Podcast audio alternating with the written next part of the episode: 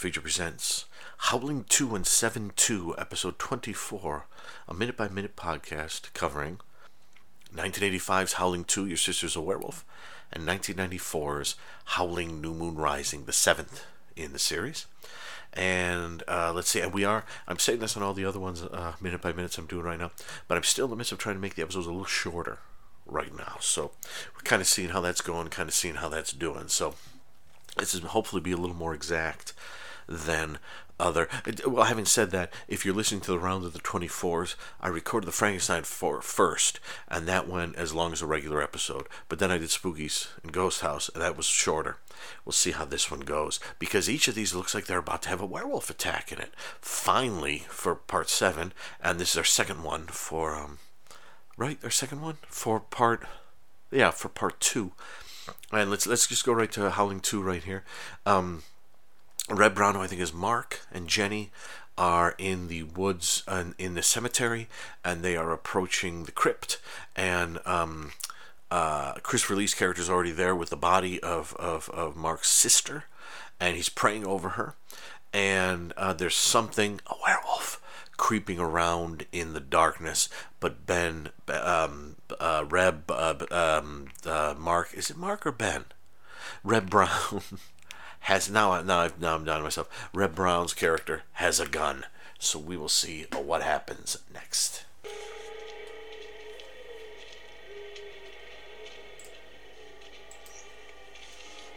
Here. Use this ammo. Let this woman, thy servant, be sanctified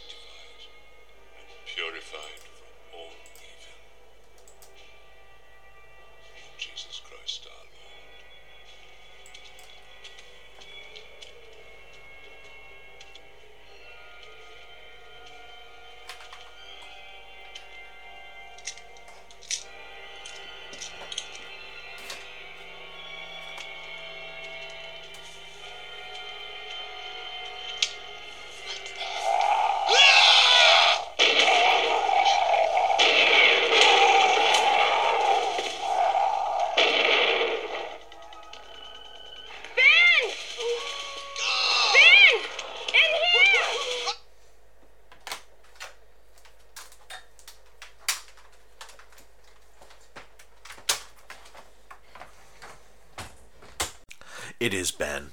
I don't know. Ben, Jenny, and Stefan. And Stefan is um, praying over uh, the body of the sister, who obviously is not Dee Wallace. And he is um, covering like the titanium stake he has with holy water. And uh, you see a brief glimpse of something possibly in the chapel or crypt with him. Meanwhile, our, our gang out in the um, Ben and Jenny are um, about to be attacked by werewolves. You can tell they're about to be attacked because Reb Brown lets loose with the Strike Commando Space Mutiny Shriek. I love that he does that. I don't know what he does that. I don't know why he does that. Um, it makes sense sometimes. Here it just seems really weird because they hear the wolf growl and then Jenny lets out a bit of a whoa, but he's like wah, and starts starts firing. And the minute ends with him yelling again. I always like hearing that. That that's always kind of fun. I don't know the Reb Brown shriek. Um, I, I mean, I'm wondering if there were times when like. Like when Philip Mora was on the set, you know, like when they were shooting this or something, he said, "All right, so you see the werewolf, and you and you let off a couple shots. Okay, I'll do that. Roar! Ah!" Um, Reb, can I talk to you for a moment? Oh, sure, Philippe. What's up? Um, uh, when you heard the growl, I, I thought you were just going to fire. I did. Well, you let off this strange, like, shriek first. I mean, it almost, sometimes there it almost sounded like, um, he got, he heard the howl of the approaching werewolf or whatever it is, and he got scared. And in order to sort of counteract the fear, he yelled back at it, sort of as loud as it was yelling at him. I don't know if that makes sense. And you'll see he lets off a couple yells in Space Mutiny, which don't make sense, but I like that right here. That he got scared, and his yell is just his version of a scream, but with more behind it to kind of get his adrenaline going. But I like that, like Philip, Philip going, uh, you know, so yeah, but you screamed. I did not. Well, let's. Can we play back the audio from that? Sure, yeah. Ah. Did you did you hear that? I didn't hear anything. I heard the werewolf howl and then I fired. Did you you didn't hear the scream? No. Okay, well let's do it again and please don't scream. I didn't scream. All right. Wolf rah, rah. Rob, you did it again. Did I do it again? Really? I don't know. I don't know what that sound is. That's I think I would ta- I would talk to your boom guy. I don't know where he's pointing that thing, but but that I'm not doing that. I I like the thought that maybe he doesn't know he's letting off shrieks like that. Now he is on the "Yor the Hunter from the Future" um, commentary. Is on a commentary in Howling Two? Also, I don't I don't like to look at the extras when I'm doing them because un- unless you know, say like Spookies where there's really weird stuff going on because I I like to sort of discover as I go, even if I've seen the film before. This isn't when, when you do when you do it a minute with, by minute with me. This isn't like you know, it isn't like one that's this isn't like a one that's filled with research. It is going to give you all the information you need and everything you need about the cast and the crew and making the film and everything. No, no, no, no, no. I'm watching what's on the screen and commenting on it, and I think it's fun. And I think people enjoy it because I've had a lot of people listen to it. Um, yeah, obviously, obviously, um, you know, I, I can maybe I'll listen to one of the commentaries. I, am sure Reb Brown is on Reb Brown is on a featurette here, but I'm not sure if he is on a commentary. But he's a great, amiable fellow, sort of like Michael Dudikoff, very amiable. And the same way that Michael Dudikoff's voice is a little high, Reb Brown lets off these shrieks, and um, it's all fun. It's the, the idiosyncrasies of the action stars of the 80s before CGI took our action stars away from us and made everyone into an action star. So anyway, um, yeah, that's that's actually about it for the minute. I, I, guess I kept that pretty precise. So yeah, they're running around there's a werewolf and he's firing. I think she put the silver, the titanium. She gave him the silver titanium bullets or whatever. So he's firing that at the werewolf. And um, Stefan, we can hear the shots, but in the crypt where Stefan is, is he's he's watering up the the stake, but he doesn't he doesn't seem particularly bothered by the shooting. So that's our Stefan. So um, yeah, that's this minute here. So we finally got some sort of werewolf attack. It, it's nice. The, the the space they're in doesn't look like they're in a cemetery. It looks like they're in the woods somewhere. Now, granted, there could be woods. The woods uh, could be sur- surrounding the, the edge of the cemetery, but usually, usually when they stake out a place for a cemetery, they use the space for the cemetery they don't, you know, like on a, on a, on a, I'm not a golfer, but like on a golf course, you know, most of the space there on the golf course that is the golf course is meant is you know you, you you don't find huge ornamental fountains in the center of a golf course or something like that. Every everything is generally used towards the if there is a patch of woods the patch of woods is in some way some way maybe somewhere the ball might end up kind of thing like a sand trap or something like that. So it, it seems like there's a bit too much woods here for me but i'm okay with it. I kept expecting to see i mean at one point i thought i saw maybe a tombstone but it was like in the middle of the trees.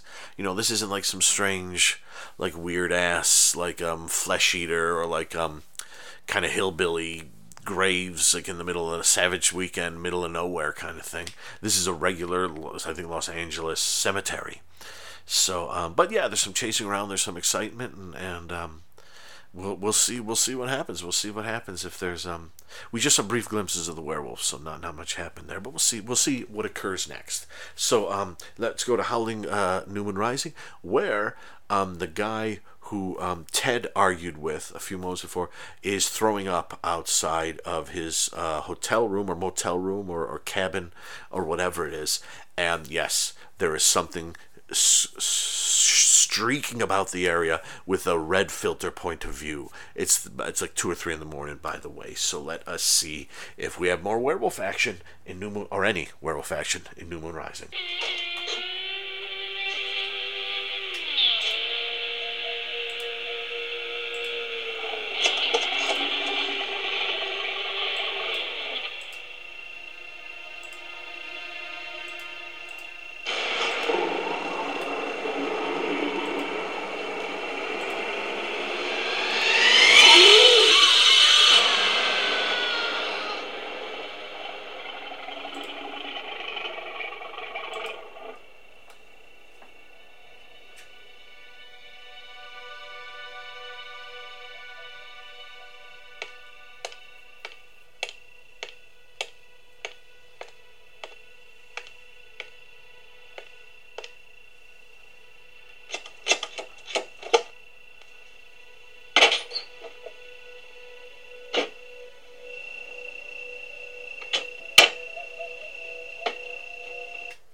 Ted's looking a little bit sketchy here. Something, clearly the werewolf, the red point of view, I think gave that away, has killed that guy. We'll call him Burley, um, the Puke Meister. The, uh, the yeah, the minute ends with Ted breaking into his room looking for something, um, because the guy accidentally locks himself out. I'm not sure how he. I guess I guess he. Um, it's it's weird because the the reason why he's out there to get attacked by the werewolf is when he steps out and pukes, the door swings shut and locks him out, and he kind of hears something. He goes wandering and he moves towards like um he, he basically moves towards the red POV, kind of looking around like he can't see what's going on. And when we see the size of the werewolf later, and we see how close he gets to the werewolf before he realizes there's something there, that's going to seem a little weird. Um, because he gets very, and it looks like there's just like a branch, like blocking him from the werewolf, and he can't he can't see that thing. I guess not. He was very drunk but he he's actually seems okay as he walks away from the um, from the from the place. There's a weird moment where he's he's fiddling with the doorknob, fiddling with the doorknob, and then you suddenly it cuts to him looking out over the over the area. But for like a split second, you can like still hear the doorknob going. It's a bit of a weird sound segue. Um, but yeah, he does get killed. It's not mean, it's nice to get see someone get killed, and that's a bit of a relief. It's not. Um, it feels like um, I, I can't think of one, but but it feels sort of as like a slightly inept slasher. We know you sit around waiting for someone to get killed, and then it's done in such a um, haphazard, almost like oh, we don't know how to do this kind of way. Where you're like, well, at least something happened, because you kind of see it kind of like the camera moves towards him. He lets out a yell, and then you see his like arm on the ground with blood on it, like his hand goes into a fist and he dies. And then he's all we do see some blood. He's all when the point of view goes away, we see this front of his chest is all torn up and clawed up, and something is dragging him away. The werewolf, and um, and I mean that's a pretty smart werewolf. I mean normally when the werewolves attack and kill, they don't immediately hide, which is um, which is I, th- I think again to throw some suspicion possibly on Ted because he's about to break in the room. Like since the point of view is gone, could this be Ted hiding the body? He finds the body and hides it and thinks someone's going to think I did that? Or is it the werewolf hiding the body because it's a pretty smart werewolf and it knows that Ted's up to something and it wants to um you know make Ted suspicious or but the, but the fact that the fact that Ted goes to this guy's room breaks in and just goes right in and starts looking around and doesn't have a moment where he's like hey where's the guy think leads one to believe that possibly he was the one. He he was maybe going to confront this guy, saw his body, and has hidden it somewhere, and now he's breaking into his room. That's the only thing that makes sense to me. Because like when he tries the door, it's locked, and there's kind of a bit of a moment of surprise. But it's like, well, why wouldn't it be locked if he's in there sleeping? I always lock the hotel room, and I do I do love the way he does that. He uh, Clive Turner does that thing. That that that great thing that um uh, what was that film I watched recently? What is that? Champagne and Bullets, um, which has three different versions of it, and it's, it's one of those great ones where like the the the star of it is also like the writer, director, producer, and so he gives himself like the best looking lady to mess around with, and he gives himself the best action scenes, and he gets himself a musical number, and this this is kind of that same thing because um the the big guy, the guy who's clearly bigger than Ted, can't get into the room because the door is locked. Now he does get distracted by the noise of the werewolf, so that could be something. But Ted, it's interesting because Ted basically he tries the knob, it doesn't work, and he just gives it the lightest kick, and the door flies open, and he goes in the room and begins looking at stuff. Yeah, the uh and obviously, again, he must know the guy's not in there. Um, because kicking the door open, if the guy was in there, is just going to raise up a lot of fuss. And kicking the door open is surely going to raise up a lot of fuss, too. But then this movie isn't. When people are line dancing, it's not long and logic. So, and and the story, the backstory is only going to get more complicated as we go along here. One could ask the question also that the guy opens the door, throws open the door, pukes, and then as he turns around, the door swings shut but when Ted kicks open the door, the door just stays in one spot, it doesn't swing shut. And when you look at the doors, these are not the kind of doors that swing shut. These are like cabin doors, they stay open. So why did the door, maybe the werewolf did it. Maybe some sort of supernatural power that the werewolf had to close the door knowing it was locked. And maybe maybe the werewolf had someone inside the room hidden to swing the door shut and lock the door. I don't know. I'm making some of this up. But the werewolf is there, and it does go after this guy, who is sort of specific to Ted. And again, maybe Ted's the werewolf. I, I would doubt it because then he'd still be the werewolf, wouldn't he? If there's a full moon, I don't know. Maybe maybe this is a much more powerful sort of werewolf, like in Howling 2. The, the werewolves are evolving. Maybe they're able to, even during a full moon, switch back to their human form. I don't know. But uh, but yeah, it, it, does have the question when, when the door swings shut on the room, you're like, okay, it's those kind of doors. And he didn't know it because he's drunk. But then when Ted goes in, even though he kicked the door open, surely the door would still would move in some fashion. I mean, he didn't kick the door down. He just he just he just kicked it at the spot where you know the knob the knob is the knob and the lock are. And um, so I don't know why the door's not swinging shut for Ted. But I, I like the sort of bedding and everything on the um, it's um, on on the on the bed in the room. The the room is a little more Little House on the Prairie than I thought it would be. I thought it would be more of a yeah kind of room, but it's a little more um it's a little more like one of my older aunts would have designed it, and that's fine. That's fine. It's a lovely room. Looks very comfy. It's, it's a, it looks like a, you know there's a, a you know bathroom there and everything. I, I imagine it's a very nice little room.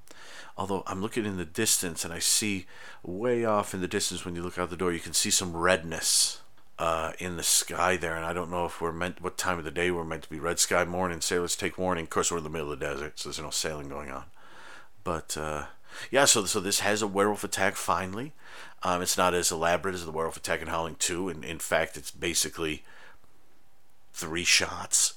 Um, but um, yeah, we have the intrigue going on with Ted. Is he the werewolf? How did he know the guy was gone? Did he hide the body? He must have a very powerful foot or boot. Maybe it's a bionic boot. Maybe he's got a bionic leg, a bionic foot. You know, he's the he's a sixty thousand dollar man. Um, you know, they just gave him a bionic foot. Um, so yeah, so Ted's in there looking for something, and that guy's dead, and there's definitely a werewolf around there. And the fact that the werewolf was right there a moment ago and isn't attacking Ted, at least at the moment, means something's at play here. Something's going on, and we will find out as we go. But I will leave it here because this went longer than I um, thought it would, but that's fine. So thank you everyone for joining me for Howling 2 and 7 2, episode 24. We will be back next time, find out possibly what Ted's looking for, and see the aftermath of that killing. And Werewolf Attack continues in Howling 2. Be good yourselves, everyone. Listen to this.